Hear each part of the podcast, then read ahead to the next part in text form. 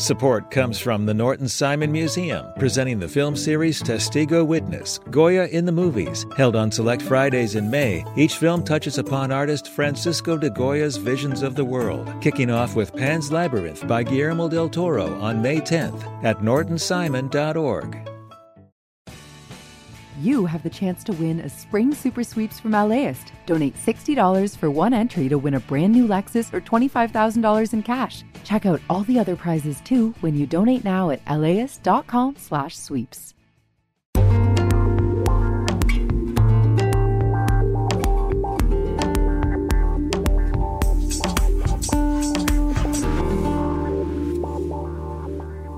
LAist Studios. I had been running away from my strength all along, and that was kind of like my unique cultural identity. And that's how I, I started to find my voice in the room. This is How to LA, and I'm your host, Brian De Los Santos. We're back with another segment of How I Got Started, where we highlight Angelenos in different fields the arts, entertainment, culture, and advocacy who are shaking up the city and doing cool things you should really know about. These folks, whether they're homegrown or newer to the city, are people who want to make LA better. I first heard about Rafael Agustin years ago on Latino Twitter. You know, when Twitter was a thing. But the thing that stuck out to me was that he was vocal about his experience as a formerly undocumented person. And he was this Latino writer in Hollywood working on a hit series, Jane the Virgin. I'm not an expert about the Hollywood world, but it was probably the first time I heard someone sharing their unique experience about growing up undocumented in this country, particularly an Ecuadorian in LA, navigating the entertainment industry. We later became mutuals on social, and I learned that Rafael doesn't just write for TV. His memoir, Illegally Yours, came out earlier this year. It touches on his immigration status, family life, and asks what being American is about. He's majorly involved with the Youth Cinema Project, which works to bring underserved communities into the film and TV worlds. Before we dive in, I want to note that we actually spoke with Rafael at the beginning of May, on the cusp of the writer's strike. He broke down some of the issues writers are striking for in episode 97. You can check that out anywhere you get your podcasts. Rafael wears many hats and does so much in this city. I was curious what his special place in LA was, so I asked him to take us there for this interview. You, when did you know? Like a minute ago. Oh my god! Hello. I did not hear you. You're the most gentle knocker in the world. my mom was like rushing up to her Pilates class. Yeah, she told us. She's like, I'm going to class. I'm like, yeah. So we went to his mother's house. My name is Rafael Agustin. I'm a TV writer, book author, and CEO of the Latino Film Institute. And we're here at my mom's house because I have uh, generational trauma that I'm still trying to overcome. and that's where I'm currently living. Just let's pull on that thread a little bit more. Tell me uh, why it means so much to be here in this space with family and in this beautiful home. Oh my God. Okay. Look, I'm not going to take you that far back, but let me just explain that during the pandemic, when kind of Hollywood closed its doors for several months, like nine months before people started taking pitches again, um, I decided to write a, a book based on my life about growing up undocumented in Southern California. Um, and I, I sold it as like the perfect all American family that just happens not to have papers. And then when I got the book deal, I was so excited to write it. And at, at that exact time was when my parents got a divorce. So, all of this to say that I, I wrote the book, I got this advance, and I had my, my TV money saved up, and I knew I had to help my mom in her healing process. So she was living in Ecuador, South America at the time, and I said, "No, no, you're coming back to California. You're gonna start your life over again, and I'm gonna buy your house." So this is the house I bought her, and I was paying my overpriced rent in Silver Lake and this house in Altadena, the mortgage here at the same time. So I was like, "What if I just rent a room for you for a bit before?" before I get my own place. So that's currently where I find myself. But the funny thing is that my mom didn't tell me she was bringing my abuelita. So now it's like my mom, my grandma, and I living in a bad episode of like the Golden Girls every day. Let's talk about being undocumented for a bit. Um, you know, I have DACA, so I understand that experience in some way. But I also kind of want someone to hear that when they're listening to this episode, it's like there's all sorts of being undocumented. So tell me a bit more about, you know, being an immigrant, growing up as an immigrant, um, being undocumented, and then make your way towards UCLA? I have to go all the way back to high school, really, to think about because I grew up oblivious and my parents didn't tell me the truth of our immigration status. Like, I literally dyed my hair blonde and thought I looked like Zach Morris on Saved by the Bell, you know? Uh, I was like, like the prom king and the class president, top 10% of my class. And then I discovered I'm undocumented. Then, like, my all American life came crashing down on me.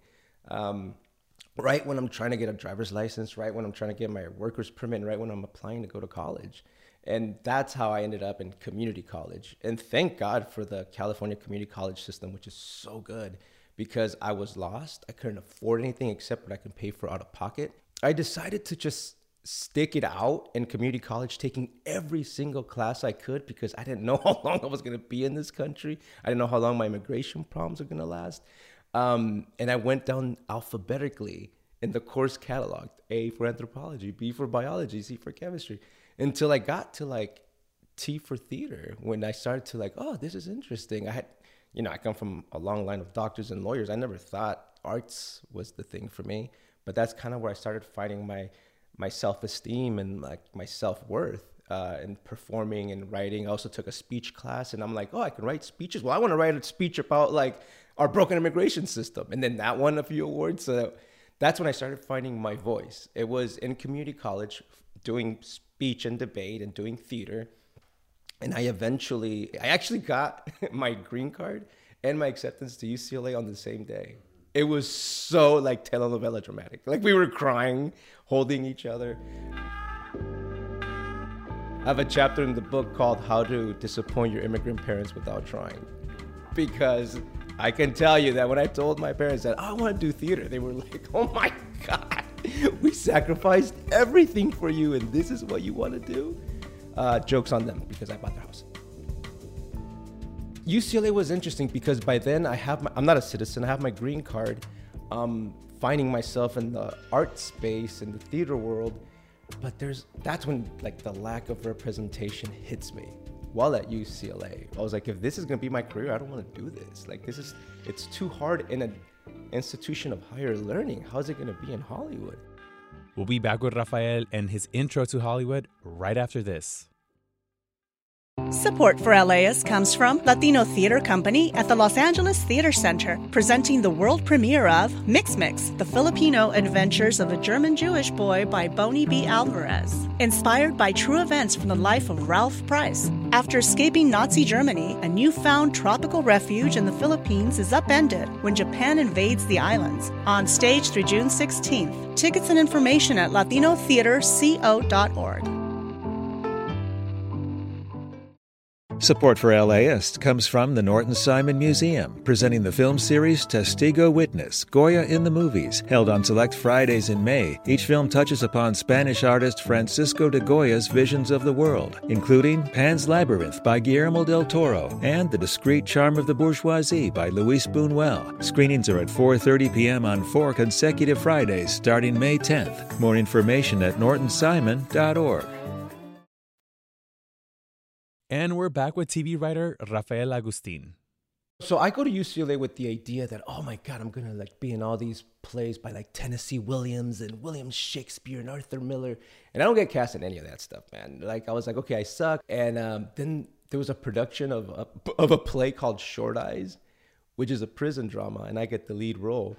And it was during rehearsals, like me and all the other black and brown uh, students at UCLA, we're like, wait a minute, hold on. We can be in Sing Sing, but we can't be in Victorian England? Okay, this is a problem. And around this time, I turned, believe it or not, back to my community college professors. And I was like, I want to do a show. I want to do a show, um, maybe a one man show so I can like show my talent. And they were like, one man shows suck and they're very boring. What about a three person one man show? Because I'm at UCLA with my buddies who are having the same problems that I'm having. We're like besties. Uh, and, you know, we just happen to be black, Asian American, and Latino. So we decided to write a show about our lives, uh, about it.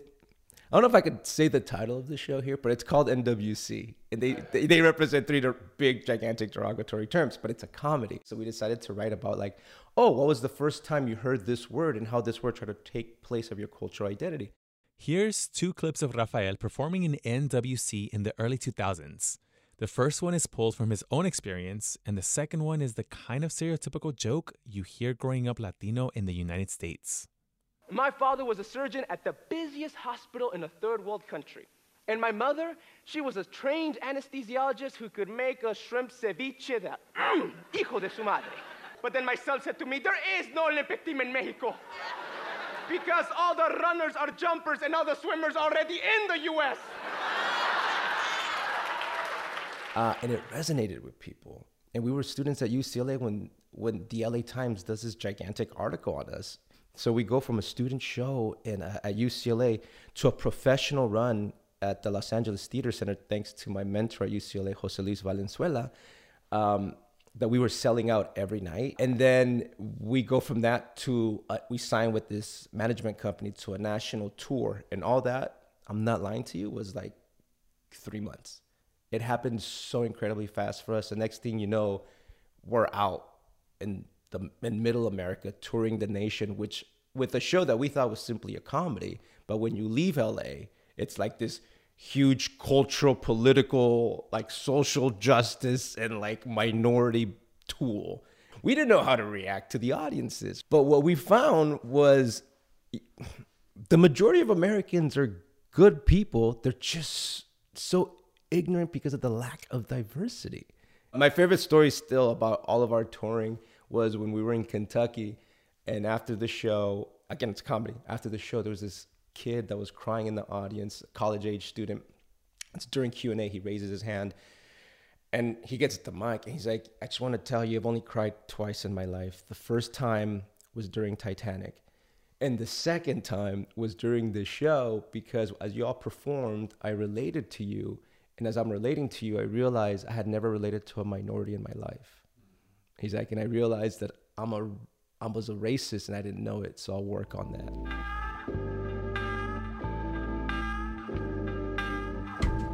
We were too young, barely in our early 20s, creating social change around the United States, but we don't want any of that. We just wanted to be rich and famous. So we were like, so like, ugh, this is so boring. And that's kind of like why the show came to an end. I remember when, when I would take the stage, it was so heavy on me because I was like, wow, I really want the audience to like me as a performer. Then I really want the audience to like me as a writer because you know we wrote this show, and then I want them to love me as a human being because this is my life story. Now, take us back to the Jane the Virgin writer's room. How did the transition from theater to Hollywood go? Well, you know what's funny? Actually, NWC started it off because uh, a lot of uh, film and TV studios saw the show and they wanted to develop it into a TV show. And again, we were so young, and as a first gen immigrant, people pleaser, I was like, yes, yes, whatever you want, whatever you want. But in TV development, in that sausage making machine, right? There's what the writer wants, and there's what the producer wants, and what the showrunner wants, what the studio wants, what the network wants. And what came out at the end was a show with my name on it that I didn't even like, you know? So I got a little uh, deflated and depressed. I was like, maybe I'll just stick to theater because at least I have like complete artistic control over that. And then I remembered that when we toured the nation and did all these Q and A's and residencies and community like events, people were blown away by my parents' story. So I always, I always thought to myself, why hasn't anyone made a family comedy about undoc- about a non-documented family? And that's that's where the original uh, concept for the TV show that eventually became my book came from. And I submitted that to Sundance, and that made me a Sundance Institute fellow. And that got me all the notice, that got me my agent, that got me my first TV sale because I sold it with CBS Studios to the CW. And ultimately, because and thanks to the great Gina Rodriguez, who is an old friend from the work I used to do in LALIFF, the Los Angeles Latino International Film Festival, she read it and she was like, I want this to be my first project as a producer. And we sold it. And then because we sold it, that's how the showrunner for Jane the Virgin, Jenny Snyder Urman, heard about me. And she was like, okay, I want to meet this young writer. I'm telling her what I want to do. And she's just looking at me like, you poor bastard, you have no idea what you're talking about. And she, uh, to God bless her heart, she took a chance on me.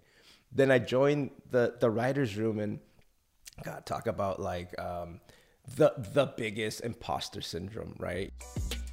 You're in this room with these incredible writers who've been writing television for decades. And then you, a brand new first gen, like formerly undocumented. I'm like, oh, I don't know what to do here. And then it took me some time to realize wait a minute, why am I in this room? No one's gonna be able to pitch a Catholic guilt story like I can. No one's gonna be able to pitch an immigrant or immigration story, a how to deal with like Homeland Security through your undocumented paperwork, right? Your process. No one's gonna be able to pitch like Latino cultural relevant stuff. When I started leaning that way, that's when my pitches started making the board. And I was like, oh my God, I'm such an idiot. I had been running away from my strength all along. And that was kind of like my unique cultural identity. And that's how I, I started to find my voice in the room. To really make it in any creative field, there's obviously some luck involved. But from the beginning, Rafael was writing his own stuff and pushing to get attention for it. He advocated for himself, right? It was the play at UCLA, the TV pilot that got him the Sundance Fellowship, and then this book. And at every stage, that classic saying for all creators rang true write what you know. So you're in a writer's room. You've done your own, uh, you know, projects. You are at LALIFF. Uh, you're like this, you know, kind of like a multitasker here. Tell me about all the things you do. I always found time to go back and volunteer for the film festival for LALIFF. And that's because I had, when I was still at UCLA, the late and great Lupe Ontiveros came into my theater class and said, You all should volunteer for this film festival because this was the Latino community and the Hollywood industry meets. So I, I go to LALIFF and just fell in love with it. Like just a bunch of like emerging and, and aspiring artists trying to make it in the industry from our community and I've always done it. So I was always a volunteer, then eventually like head of production, whatever. Until during the economic crisis, LALIFF had to close its doors. But we had an educational program that we kept running during LALIFF that was so powerful. LALIFF almost shut down. But Rafael says the founder, Edward James Olmos, insisted on saving the educational program. So then they switched the model, and as opposed to bringing like public school students to the film festival and into Hollywood, we took Hollywood into the classroom. So now that's how the Youth Cinema Project came to be. And now we teach and work with, Jesus, like 60 public school students around the state of California we essentially took film graduate school, but we started elementary school, we started middle school, we started high school, and most beautifully, we work in like historically marginalized communities where we're creating social emotional empowerment and doubling and tripling reading and writing proficiency. So when I was doing all of my Hollywood work, all of my TV writing, the book writing stuff, I always managed to find a way to give back because this work really fulfilled my heart. It kept me balanced, especially in Hollywood where you can be so unbalanced all the time because there's a lot of highs and lows in Hollywood. There's it's kind of like feast or famine. And you know, one day you're on the red carpet, the next day you're like collecting unemployment looking for your next gig, right? And I got to admit that my career didn't take off until I started doing this work. I don't know what it is. It was something about as soon as you start giving back, it comes like right back at you. And that's how it worked at least that's how it played out in my life. Uh, so now I'm the CEO of the Latino Film Institute, and the Film Institute oversees the Youth Cinema Project, which is our educational program in public schools. It oversees LALIFF, the Los Angeles Latino International Film Festival. It happens once a year, and it oversees Latinx and animation, which is a program that we do to try to get more animators of color into the animation industry. I learned early on, I was like, it's really hard for us in this business, and I might not be able to make a living just as an actor, just as a writer, just as a producer, but I was able to make a living doing all of it. My parents, who always had like two jobs so they can survive any recession, I've always had two jobs. And I, I hate that about myself, and I need to work on my work life balance uh, but currently, I have three full time jobs, with, without a doubt. I'm the CEO of, of an institute, is one full time job. TV writer is another full time job, and book author is another full time job. So, one of my million dollar questions I like to ask is Is there any wisdom you wish you would have given your younger self? I would tell my younger self not not to fear being vulnerable Uh, I was I grew up in a culture where vulnerability was seen as a weakness, um, and because of my immigration status, I never wanted to open up and be vulnerable to people. But the minute I flipped that on its head, I realized that I built a community around me and my and my quote unquote status. Uh, I allowed other people to come into my life and like cheer me on and help me, and you know that vulnerability piece I think is missing in in art and writing and leadership and communication. So I would tell my younger self, don't be afraid to be vulnerable. That was Rafael Agustin, TV writer, author, and everything in between. We made a cute TikTok at his mom's casa, so go check that out on our profile at LAist Official. Next time on How to LA, we explore the legacy of the late Gloria Molina and how her political and cultural leadership impacted LA. If you like this episode, please be sure to follow, subscribe, and rate. You know, it really helps us out. How I Got Started is a special segment from our podcast. Check out other Angelenos doing cool stuff. Just scroll the feed to find the other episodes or check out our website, laist.com slash how to LA. This episode was produced by Victoria Alejandro. Our other producers are Evan Jacoby and Megan Botel. Alrighty, y'all, that's it for today. Catch you tomorrow.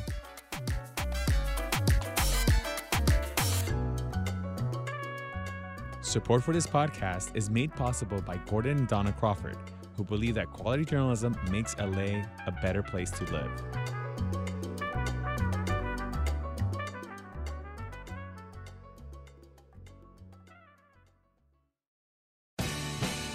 The LAist Spring Super Sweeps is happening now. You can win amazing prizes while supporting your source for local fact based journalism. One lucky grand prize winner will get to choose a brand new Lexus or $25,000 in cash. Other prizes include an electric bike from Juice Bikes and $1,000 gas gift cards. Your donation of $60 gets you one entry to win, and the more you give, the more entries you get. Donate now at LAist.com slash sweeps. Hi, I'm Tracy Thomas, host of One for the Books, and we are back for another round. This is clearly an NPR audience. yeah, I think they're so smart. Just, what the hell? My guests this time are actor Vella Lovell and author Amanda Montell, whose new book, The Age of Magical Overthinking, is out now. Join us on May 15th at the Crawford Family Forum for book talk, trivia, and hot takes. Tickets can be found at laist.com slash events.